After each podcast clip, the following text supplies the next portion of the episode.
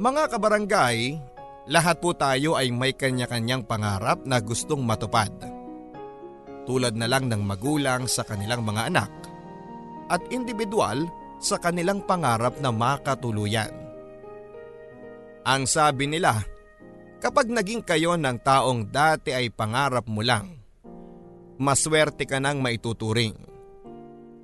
Pero paano kung yung taong pangarap mo pala ang sisira sa iyo sa pangarap ng mga magulang mo. Dear Papa Dudut, Ako po si Anais. Mga bata pa lamang kami ay masugid nyo ng tagapakinig ang mga magulang namin. Marami na rin akong napakinggang kwento tulad ng kina papat mami. Sa katunayan ay silang dahilan kung bakit naniwala ako sa true love. Kapwa sila mula sa mahirap na pamilya Papa Dudut Pangarap ng grandparents ko sa side ni mami ang sana ay makapangasawa siya ng mag-aahon sa kanila sa kahirapan. Pero dahil sa sobrang pagmamahal niya kay Papa, ay pinaglaban niya ang relasyon nila. At para mapatunayan ni Papa na karapat dapat siya ay namasukan siya habang nag-aaral. Pinag-aaral pa rin siya ng mga magulang niya habang ang perang kinikita naman niya ay siyang pinantutustos niya sa pangangailangan ng aking ina. Sa tulong ni Papa ay nakapagtapos ng pag-aaral ang aking ina Papa Dudut. Dahil sa ginawa niyang yon ay nakuha na niya ang loob ni na lolo at lola. Nang malaman ko ang kwento ng mga magulang ko ay nabuo ang isang pangarap sa aking isipan. Na sana ay katulad ni Papa ang mapangasawa ko balang araw Bunso ako sa mga ate kong sina ate Denise, Jaisel at Jessa. Kapag nagsasama-sama na kami, idagdag mo pa si mami ay sumusuko si papa sa sobrang kaingayan sa bahay. Government employee si papa habang principal naman sa elementary school si mami. Kahit abala sila sa kanya-kanya nilang karir ay hindi pa rin sila nawawala ng panahon sa amin.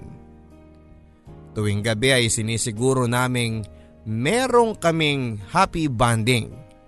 Ginugugol namin yon sa pamamagitan ng paglalaro ng Uno cards. Ang siyang matatalo ay siyang susulatan ng lipstick sa mukha. At dahil madalas ay natatapos ang laro ng maraming naiiwang card si Papa, ay otomatiko natalo siya lagi. Dahil doon ay madalas na napupuno ang mukha niya ng mancha ng lipstick. At para makagante ay sa kanya kami lalapitan isa-isa upang hagkan. At dahil ayaw naming mahawahan ng mga mantsa sa mukha niya, ay mauuwi na lang sa habulan ng lahat.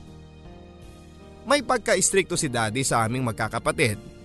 Pero kahit na ganoon ay mataas pa rin ang respeto namin sa kanya. Takot kaming lahat sa kanya dahil iba rin siya kung magalit papadudot. Namamalo siya pero hindi sobra.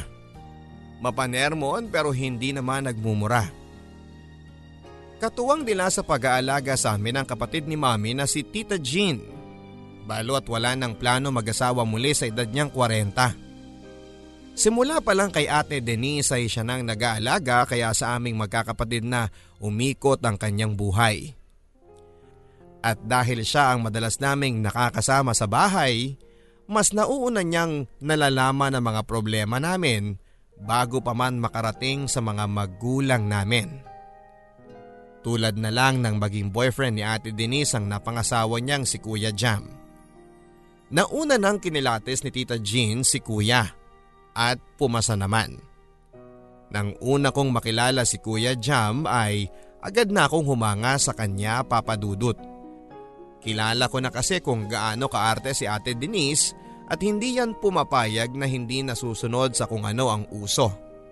Bukod sa luho niyang makeup ay hilig din niya ang pagmimix and match ng mga damit. May mga pagkakataon pa ngang nakikita ko siyang patagong nag-uuwi ng regalong natatanggap niya kay Kuya Jam. Sunod noon ang pangungumbinsin ni Tita Jean na ipakilala na ni ate ang boyfriend niya sa mga magulang namin. Hindi daw tamang naglilihim pa siya lalo na't graduating na si ate noon. Hindi naging madali yon kay ate Denise dahil nga sa alam naming lahat na istrikto si Papa.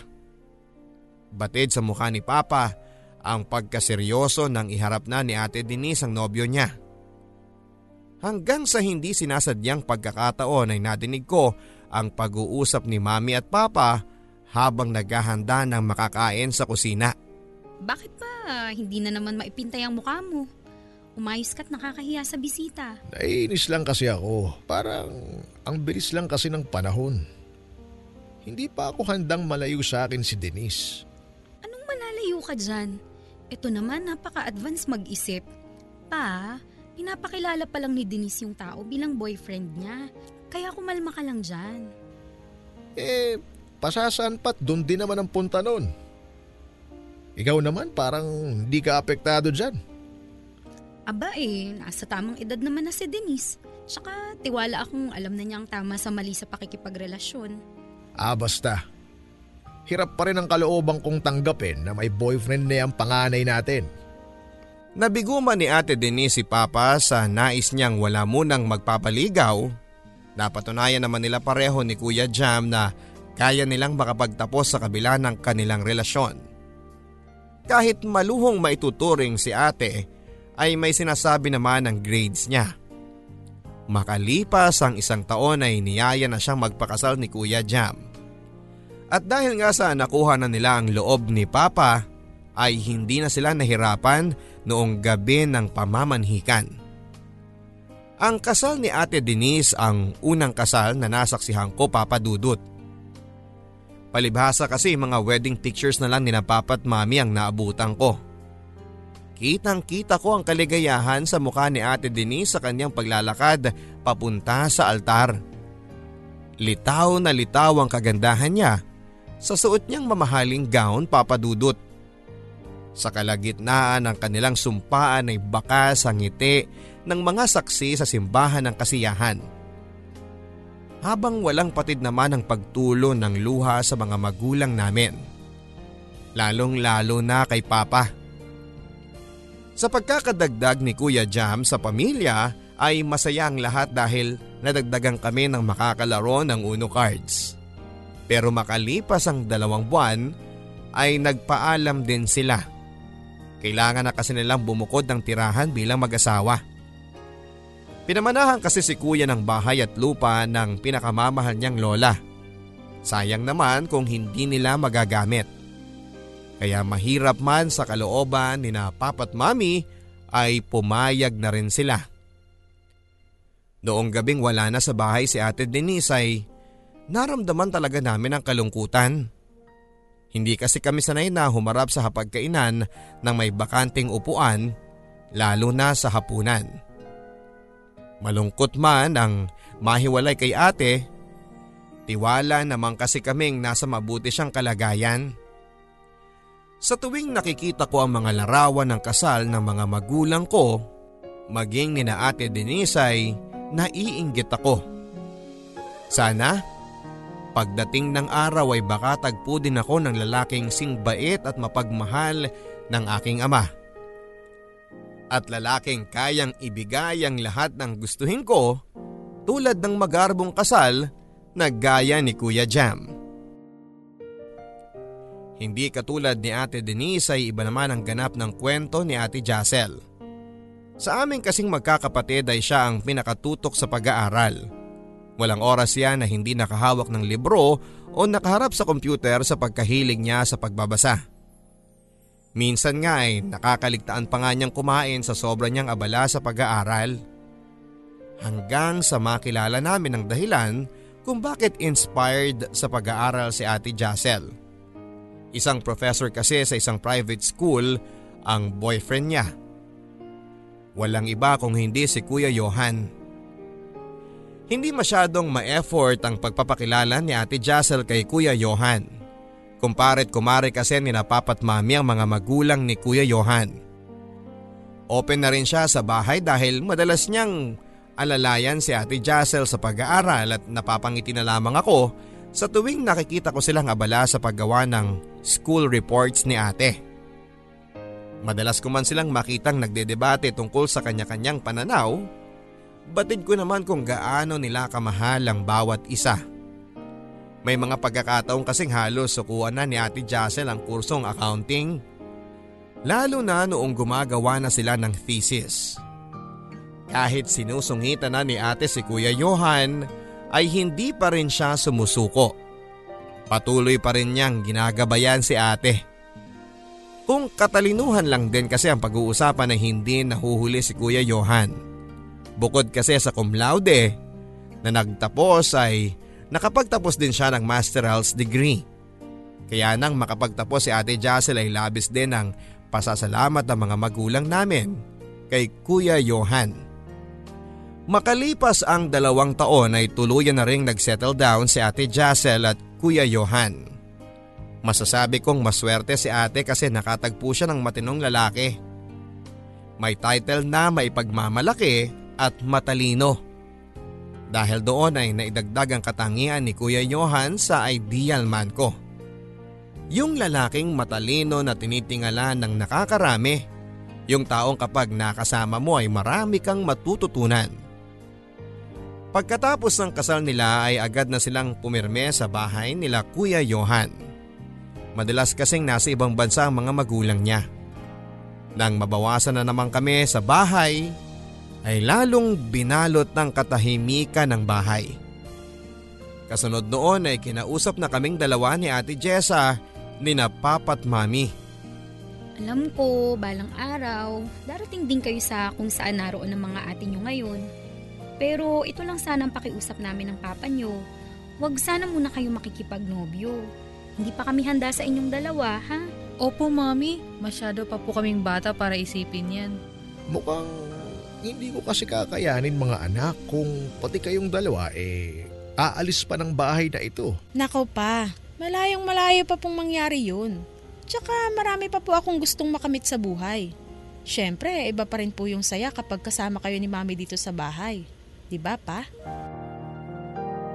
At dahil sa busy si ate sa sports niyang taekwondo ay tiwala akong matutupad naming pareho ang pangakong yon. Sa tatlo kong kapatid ay si ate lang ang may interes sa sports. Bukod sa taekwondo ay nagma-mountain climbing din siya kasama ang mga barkada niya. Maging sa church namin ay lubos din siyang ipinagmamalaki ni na papat mami kaya lang habang nagtatagal ay napapansin naming tila nagiging malapit sila sa anak ng pastor namin si Kuya Raprap. Hindi nagtagal ay naging mag-best friend na sila at sa tuwing tumatambay si Kuya Raprap sa bahay ay madalas niyang kakwentuhan si Papa. Palibhasa ay pareho silang mahilig sa pangungumpuni ng sasakyan kaya hindi malayong magkasundo sila. Hanggang sa isang hapon, kauuwi ko lang galing ng school ang madatnang kong magkayakap si Ate Jessa at si Kuya Raprap. Dati pa man papadudot ay nakukutubang ko na na may kakaiba sa kinikilos nila. Kaya sa mga nakita ko ay hindi na ako nakapagpigil pa. Anong ibig sabihin nito ate? Bakit magkayakap kayo? Asan si tita? W- wala, wala si tita. May nilakad lang sa probinsya tungkol doon sa binibentang lupa ni na Mami. Kaya naman pala para kayong dagang nagpipista dito kasi walang pusang nakabantay sa inyo. Ano ate? Kailan mo pa niloloko si na papat mami? Akala ko ba wala munang makikipagnobyo? Teka, sadali lang Anais. Nagkakamali ka ng iniisip. Anais, pakinggan mo muna sana kami ng kuya mo. Hindi ko pa nobya ang ate mo, Anais. Oo, inaamin ko, noon pa man, crush ko na talaga siya. Sa tuwing nakikita ko siya sa church ay hindi ko talaga maiwasang mataranta sa kaba. Kaya nung naging magkaibigan kami, sinigurado ko talaga na hindi siya matuturn off sa akin. Sinubukan ko siyang ligawan, Anais. Pero hindi siya pumayag. Handa akong hintayin ang ate mo dahil naniniwala akong kung kami talaga ang tinakda ng Diyos. Naniniwala akong magiging kami rin sa huli. Wala kaming kamalay-malay na pinakikinggan na pala kami ni na Papa sa aming pag-uusap. Noon na rin niya sinabi ang lubos niyang paghanga kay Kuya Raprap. Hindi nagtagal ay nauwi din sa panliligaw ang lahat sa pagitan ni ate at ni kuya. Pinahintulutan na rin siya ni Papa na magpaligaw dahil kilala naman niya dati pa si Kuya Rap. Makalipas ang ilang buwan ay sinagot na nga ni ate si Kuya. Nagtagal din ng isang taon ang relasyon nila bago inaya ni Kuya Rap ng kasal si ate. Kung ako naman ang tatanungin Papa Dudut, ay boto rin ako sa napangasawa ni ate Jessa ko. Bukod kasi sa may takot sa Diyos ay pinatunayan din niyang totoo ang pagmamahal niya sa paghihintay sa tamang panahon. Sa kasal ni Ate Jessa ay nakompleto na ang lahat ng katangiang hinahanap ko sa isang lalaki. Mapagmahal katulad ni Papa. May kaya tulad ni Kuya Jam. Matalino tulad ni Kuya Johan at lastly may takot sa Diyos katulad ni Kuya Rap. Nagmistula akong unika iha sa bahay nang isama na ni Kuya Rap si Ate Jessa sa probinsya nila. Sa tuwing maglilinis kami ng bahay, ay batid ko ang lungkot sa mga mukha ng mga magulang ko. Hindi sila masyadong umiimik. Maging ang uno cards na madalas naming pagkaguluhan ay halos wala nang gumagalaw sa kinakalagyan niya. Halos hindi na rin kami nagiimikan sa hapagkainan. Kung hindi pa nga ako magsisimulang magsalita ay siguro ay tuluyan ng babasagin ang katahimikan ng kalagitnaan namin. Hindi ko maiwasang maapektuhan sa naging pagbabago sa bahay simula nang magsipag-asawa ng mga ate ko. Gabi-gabi ako nag-iisip ng paraan kung paano ko ba ulit mapapasaya si Papa at Mami. Kasabay ng pangungulit ko sa mga ate ko Nakailang plano na rin ng surprise reunion pero halos lahat sila ay may conflict sa schedule. Magnenegosyo na kasi si ate Denise habang abala naman sa pag-aaral ng masteral si ate Jacel. Si ate Jessa naman ay busy na rin sa pamamahala ng farms ng in-laws niya sa probinsya. At dahil wala akong napapala sa kanila ay nag-isip na lamang ako ng ibang paraan para mapasaya ang mga magulang ko. Naging active ako sa lahat ng school activities namin, Papa Dudut. Dean's lister ako sa school habang isa naman sa frustration ko ang pagsali sa singing contest. Magaling akong kumanta Papa Dudut pero wala akong sapat na lakas ng loob para sumali sa mga pa-contest.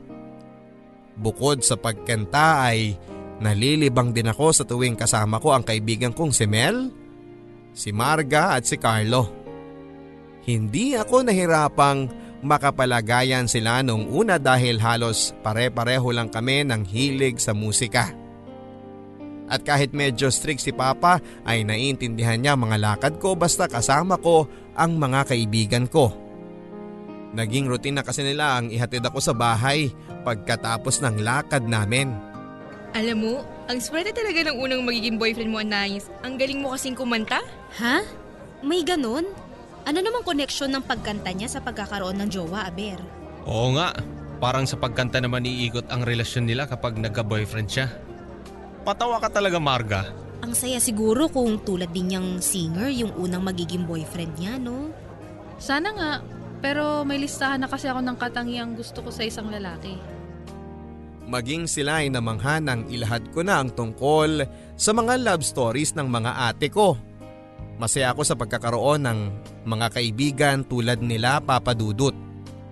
Pagkatapos ng klase namin kung hindi sa park ay hilig naming magpunta sa iba't ibang kainan na may kantahan. Kung hindi sa KTV bar ay madalas kaming laman ng videokehan. Suportado rin nila ako sa paghangang meron ako sa isa sa mga schoolmates namin. Walang iba kung hindi si Neon. First year college pa lamang ako ay crush ko na si Neon Papadudut. Bukod kasi sa guwapo ay matalino din na katulad ko. Naging malapit kaming magkaibigan dahil may event sa school na nakasama ko siya. Pareho kasi kaming organizer ng kanya-kanya naming kurso. Ang masaklap nga lang ay may GF na siya. Third year ako noon nung una kong makita ang GF ni Neon nang alalayan niya ito sa pagbaba ng kotse. Pero kahit may GF na siya ay sweet pa rin naman siya sa aming mga kaibigan niya. Kaya nga lang, sa sobrang pagkakaring niya minsan ay parang ang sarap lang ma-fall sa kanya. Kaya lang eh, hindi naman pwede papadudot dahil alam kong may nagmamay-ari na ng puso niya. Sa totoo lang papadudot, ang hirap magpanggap na hindi ako apektado sa katahimikang nadadatnang ko sa bahay. Kaya nung oras ding yon ay nasabi ko sa sarili ko na ibabalik ko ang dating ingay sa bahay.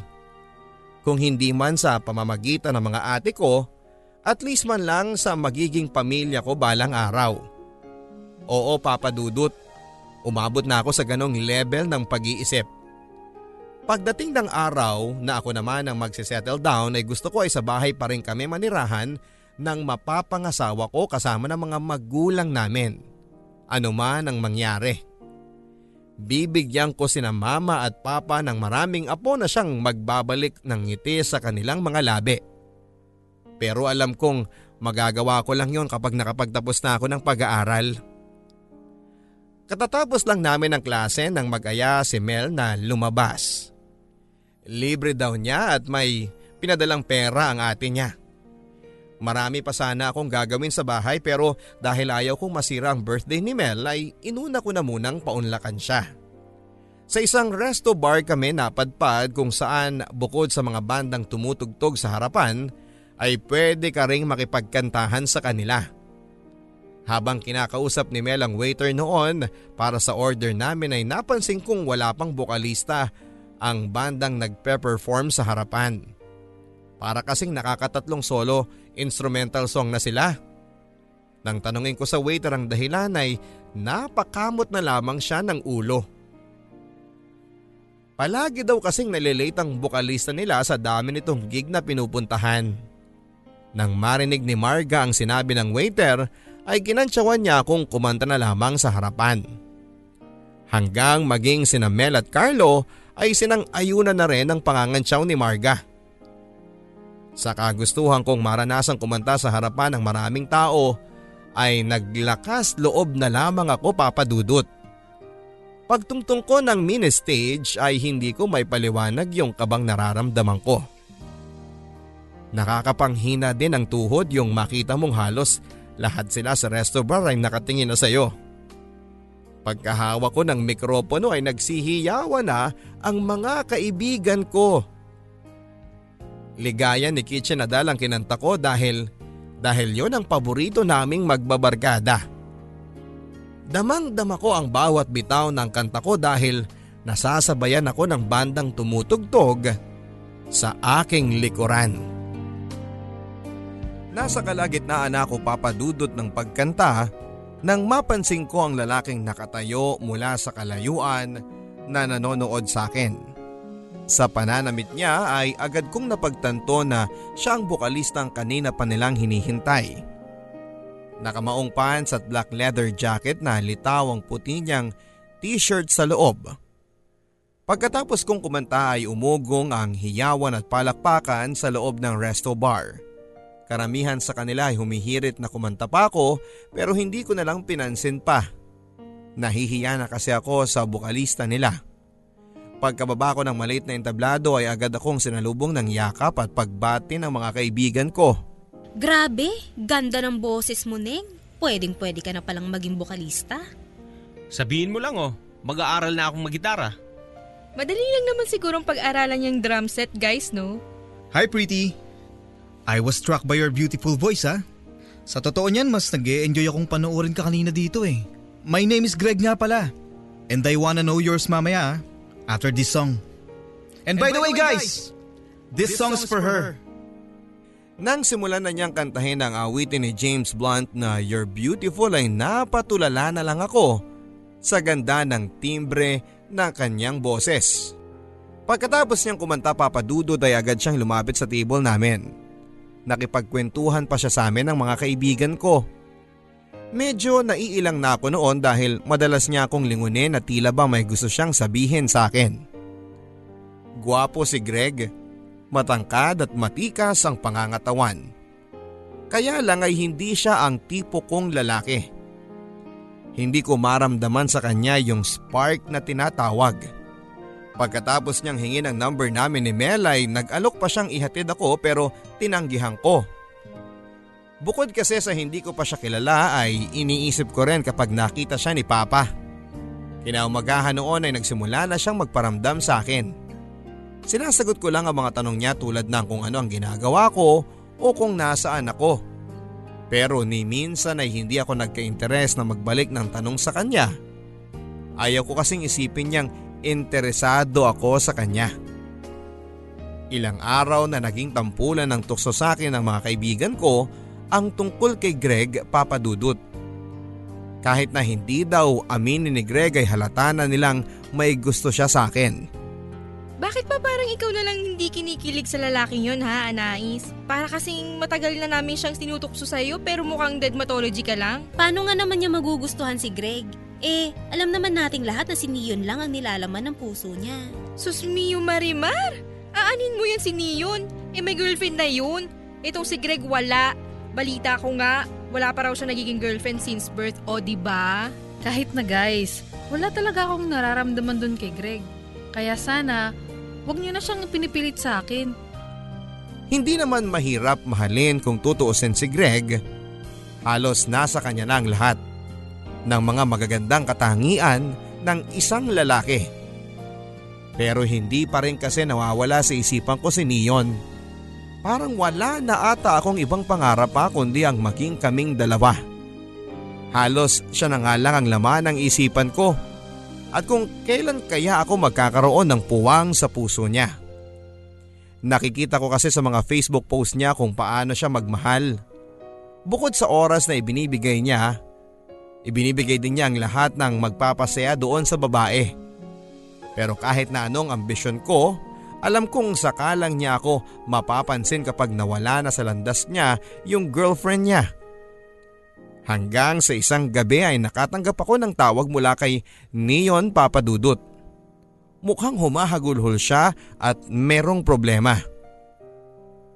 Hindi ko inaasahang sa dami ng pwede niyang tawagan ay ako pa ang kanyang naisipan. Para siyang nakainom noon sa paraan ng kanyang pananalita.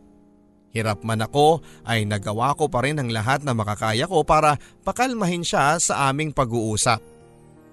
Sa maniwalakad sa hindi papadudot ay nauwi din sa kalaunan, sa tawanan at biruan ang lahat ng pag-uusap namin ng gabing yon.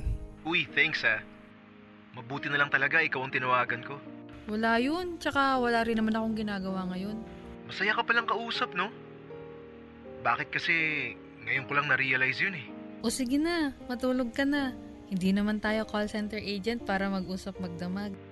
Ay, ayaw mo na akong kausap? Ako kasi nag enjoy pa akong kausap ka. May pasok pa po tayo bukas, tsaka update ko lang yung oras mo ha. O eto, oras sa barangay, 2.48 na ng madaling araw. Aba, listener ka rin pala ng Barangay FM? Nakakatuwa. Sige na nga, matulog na tayo pero promise me, magkita tayo bukas, ha? Ha? Bakit na naman? Wala lang. Para lang mas lalo ko pang ma-enjoy ang company mo. Saka na kami nagpaalam sa isa't isa via phone. Kung hindi lang siguro madaling araw noon papadudot ay nagtitili na ako sa bahay sa sobra kong saya. Hindi makapaniwala ang mga kaibigan ko nang ikwento ko sa kanila kinabukasan ang naging pag-uusap namin ni Neon. Sa kabila ng kasiyahang nararamdaman ko ay nagawa pa rin nilang barahin ang magagandang kwento ko. Um, wag po masyadong patola, Besh ha. Baka mamaya umuwi kang luhaan dyan kay Neon. Hindi naman siguro mangyayari yun. Matagal ko naman nang kilala si Neon. Kawawa naman pala si Greg. Kakatext lang niya sa akin nung isang gabi. Nagpapatulong siya kung paano raw magiging mas malapit sa'yo. Mukhang disidido pa naman ang lolo mo. Pagkatapos ng klase namin ay sinundo ako ni Neon. Tinupad nga niya ang sinabi niyang makikipagkita siya sa akin. Kumain kami sa isang cafe kung saan ay naikwento na rin niya sa akin ang lahat ng nangyari sa relasyon nila ng dating niyang GF.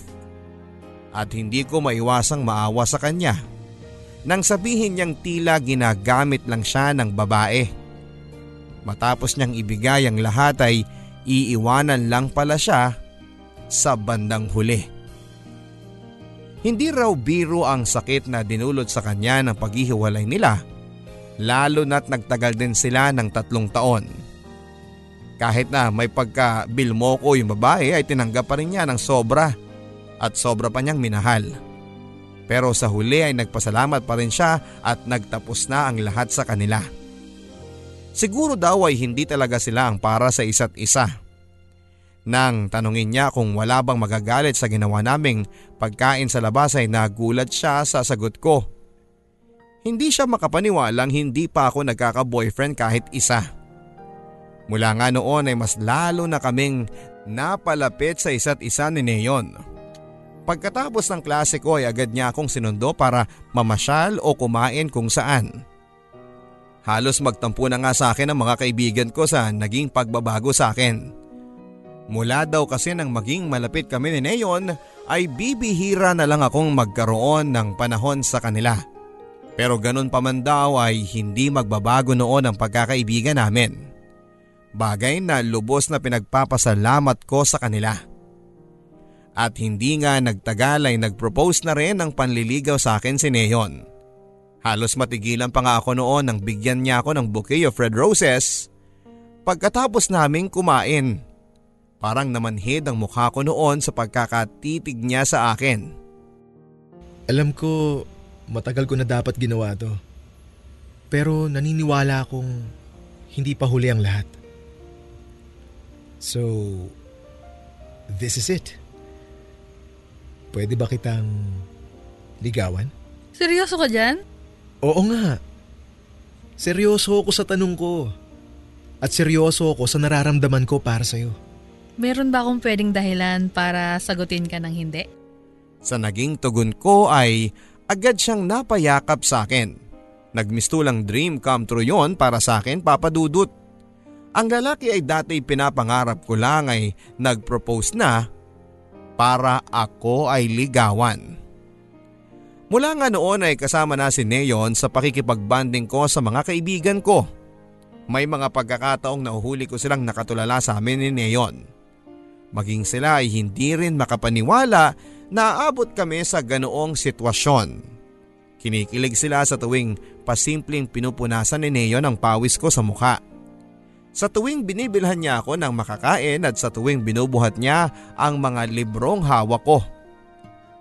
Inilihim ko muna sa bahay ang tungkol sa pagpapaligaw ko kay Neon. Alam ko kasing magdadamdam lang sila kapag nalaman nila. Kaya kapag hinahatid ako ni Neon ay sinasadya kong hindi sa tapat mismo ng bahay bababa. Kahit pa ilang pilit ang gawin niyang ipakilala ko siya bilang manliligaw lang. Makalipas ang dalawang buwan papadudot ay sinagot ko na nga si Neon. Siya ang kauna-unahang boyfriend ko kaya sobrang saya ko. After a week ay pinakilala na niya ako sa mga magulang niya. Nais daw kasi niyang maging legal sa kanila ang pagkakaroon niya ulit ng girlfriend bago man lang sila lumipad papunta sa Europe. Sa ginawa niyang yon, papadudod ay bahagya ako nahiya sa sarili ko. Pero gustuhin ko man kasing ipakilala siya kina papat mami ay parang hindi ko pa kaya. Minsan na kasing nasabi sa akin ni Tita Jean ang sinabi ni Papa sa kanya. Na kapag nalaman daw kasi niyang nagpapaligaw na ako ay hihigpitan nila ako. Aniya ay hindi pa raw kasi handa ang mga magulang ko na pati ako ay malayo pa sa kanila. Kaya nang malaman ko yon ay mas lalo akong nagdoble ingat. Alam mo babe, almost perfect na lahat sa atin eh. Isa na lang talaga ang kulang. Parang alam ko na yan babe ah. Pasensya ka na ha. Ayaw ko lang kasing madisappoint sa akin si na Papa. Minsan tuloy iniisip ko na kinahihiya mo ako. Na hindi mo talaga ako mahal. Huwag ka naman sanang mag-isip ng ganyan. Fourth year naman na ako eh. Pasasaan ba't may papakilala rin kita sa kanila? Ay, babe. Sama ka pala sa akin sa lunes ng gabi ha. Magbi-beach party daw kasi yung chewing ko. 50th birthday niya. Beach? Sige sige, susubukan ko kung paano ako makakapagpaalam sa bahay. Pero sa loob ko ay problemado na ako sa pagpapaalam kina Papa. Kinabukasan noon ay kinausap ko ang mga kaibigan ko para tulungan ako. Ayaw nilang pumayag noong una pero kalaunan ay nakumbinsi ko din sila. Palalabasin namin kina mama at papa na isasama ako ni Marga sa isang birthday party. mag effort pa talaga silang puntahan ako sa bahay para sunduin ako. Mabigat yon sa kalooban ko papadudot. Yon kasi ang kauna-unahang pagkakataon na magsisinungalin ako sa mga magulang ko. Pagkasundo nila sa akin sa bahay ay inihatid nila ako sa kotse ni Neon. Saka namin isa-isa silang iahatid sa bahay nila. Nang makarating kami sa isang beach sa Ilocos ay sobrang kaba ang nararamdaman ko sa laki ng angkang kinabibilangan ni Neon. Mainit ang naging pagtanggap nila sa akin. Kahit na mga pinsan niya halos ay pamilya na ang turing sa akin. Nasa Europe na ang mga magulang ni Neon kaya puro kamag-anak na lang ang meron sa okasyong yon. Nagulat ang buong angkan niya nang marinig nila ang aking pagkanta. Labis akong kinabahan sa pagkakatitig sa akin ni Neon habang ako ay kumakanta. Alam mo bang sobrang ganda mo kanina habang pinagmamasdan kita?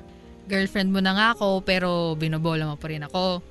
Huwag masyado, baka maniwala ako. Eh kapag sinabi ko bang mas lalo akong na-inlove sa'yo ngayong gabi, maniniwala ka? Matapos ang kainan ay nagkaroon ng kaunting inuman sa kanilang magpipinsan. At dahil sa hindi naman ako mahilig uminom ng alak ay nauna na ako sa kwartong nakalaan sa amin ng isa niyang pinsang babae. May sariling session din sila ng mga babae sa inuman kaya naiwan ako mag-isa sa kwarto habang kateg si Neon. Okay ka lang ba dyan babe? Sabi ko naman sa'yo, sabayan mo na kami dito eh. Hindi na babe. Hindi talaga kasi tinatanggap ng sistema ko ang alak. Huwag mo akong alalahanin dito. Ayos lang talaga ako. Gusto mo, puntahan kita dyan ngayon? Loko ka. Di ba't may sarili kayong kwarto? Huwag ganun, bad yun. Mahuli pa tayo ng parents mo. Lo, sasamahan lang naman kita eh. Siguro may masama kang balak sa akin no. Tulog na mga senior. Mga pinsan ko na lang ang kasama ko dito. After 10 minutes ay malakas ang pagkatok sa pintuan nang halos gumulat sa panonood ko ng TV. Agad na bumungad sa akin ang tila lasing na si Neon. Panay ang tawa niya noon na halos hindi makatayo ng diretsyo. Pagkasaluko sa kanya ay agad niya akong niyakap ng mahigpit sa kanya ako hinagkan sa aking labi. Natatawa na rin ako sa kanya dahil nakikiliti ako sa ginawa niyang paghalik malapit sa tenga. Kasunod noon ay ang paghagod niya sa akin papalapit sa kanya. Nang muli niya akong hagkan sa aking labi ay tila na kuryente ang buo kong katawan papadudot. Napakainit ng halika namin yon dahil kapwa naming ninamnam ang bawat sandali. Kasunod noon ay ang paghiga niya sa akin ng unti-unti sa kama. Hindi ko na nagawang pigilan pa si Neon nang unti-unti niyang tinanggal ang botones ng suot kong blouse. Medyo nahihiya ako noon nang bumungad na sa kanya ang buo kong katawan. Hindi mo lang alam kung gaano ako kasi ngayong gabi, Anais. Dahil ang babaeng pinakamamahal ko, ang babaeng pinakamaganda sa lahat ay nasa harapan ko na ngayong gabi. Pabulong na sabi niya sa akin, sa kanya ako muling siniil ng maalab niyang halik. Maging ako ay nadala na rin sa bugso ng damdaming ko noon papadudot. Pinahintulutan ko siya sa lahat ng gusto niyang gawin sa akin. Sa kabila ng hapdi at sakit ng pagkakaangkin niya sa akin, nangibabaw pa rin ang kaligayahan sa aking puso. Kaligayahan ng pagiging isa namin ng lalaking pinakamamahal kong si Neon hanggang ang mga sumunod na sandali ay napuno na ng pagmamahal sa aming dalawa. Mula nang may mangyari sa amin ni Neon ay lagi nang may takot sa aking dibdib. Takot sa maaring mangyari sa akin sa mga susunod na araw. Alam kong hindi matutuwa ang mga magulang ko kapag nalaman nilang nagpalipas ako ng isang gabi na may kasamang lalaki. Sinubukan ko ang lahat ng makakaya ko para lang magmukhang hindi problemado sa paningin nila sa bahay. Pero sa tuwing naiisip ko ang nangyari sa amin ni Neon, ay napapangiti ako mag-isa. Yun nga lang ay hindi ako komportable sa tuwing pinag-uusapan namin yon sa text. Kakatapos lang ng klase namin nang mag-aya si Mel na tumambay sa park. Sa kalagitnaan ng kwentuhan namin ay nagulat ako sa lalaking bigla na lang lumapit sa amin. Si Greg. Nakaramdam ako ng pagkailang noon dahil alam kong may gusto siya sa akin. Mabuti na lang at dumating na si Neon upang sunduin ako. Kahit nasa malayo na kami ay kita kong nakatitig pa rin sa amin si Greg. Ang hirap pala nung pakiramdam na may nasasaktan ka habang maligaya ka sa piling ng taong pinili mong mahalin. Sa paglipas ng panahon ay naninibago na ako kay Neon Papadudut dahil hindi na niya ako niyayayang kumain sa labas katulad ng dati. Nang tanungin ko siya ay maayos naman niya akong sinagot. May kaunting problema lang daw sila sa bahay. Hanggang sa hindi na niya nire-replyan ang mga text ko. Magre-reply man siya sa akin ay late na. Maging ang mga tawag ko na dati ay nasasagot niya, ngayon ay naiba na. Isa pang nakadagdag sa bigat ng dibdib ko ay ang pagkakadelay ng menstruation ko papadudot. Isipin ko palang na buntis ako ay bumibilis na ang tibok ng puso ko. Nang banggitin ko ang obserbasyon kina Mel at Marga ay kapwa nila ako pinagalitan. Paniguradong mahihimatay daw si mami kapag nalaman nilang buntis ako. Sinamahan pa nila akong bumili ng PT. Para lang makasigurado. Pagkalabas ng dalawang linyang pula sa PT kit papadudot ay naluha na lamang ako. Tila ba nawala ako sa katinuan ng mga sandaling yon. Hindi ko na kasi alam kung saan nga ba ako magsisimula at kung paano tatanggapin ni Neo ang kalagayan ko. Ang buong akala ko ay mga magulang ko lang ang poproblemahin ko pero nagkamali ako papadudot. Nang ipakita ko kasi kay Neo ng pitikit na ginamit ko ay agad kong nabasa sa mukha niya na hindi naman siya natuwa. Ang dami ko nang iniisip na problema, baby. Tapos dadagdag ka pa talaga? Bakit sa tingin mo ginusto ko to? Sa tingin mo hindi rin ako namumroblema sa nalaman ko? Pero hindi pa ako handa. Alam mo ba kung bakit? Marami pang pangarap sa akin ng parents ko. Bakit? Sino bang handa sa atin niyon? Wala! Kung marami pang pangarap ang parents mo para sa'yo, ako din naman niyon. Sa tingin mo ba madali sa aking tanggapin na sa aming magkakapatid? Ako lang yung naiba sa lahat? Ako yung magmumukhang disappointment? Disgrasyada na, wala pang diplomang na ibibigay sa kanila. Sa susunod na linggo na ang alis ko. Kaya ako na mo problema for the past few days.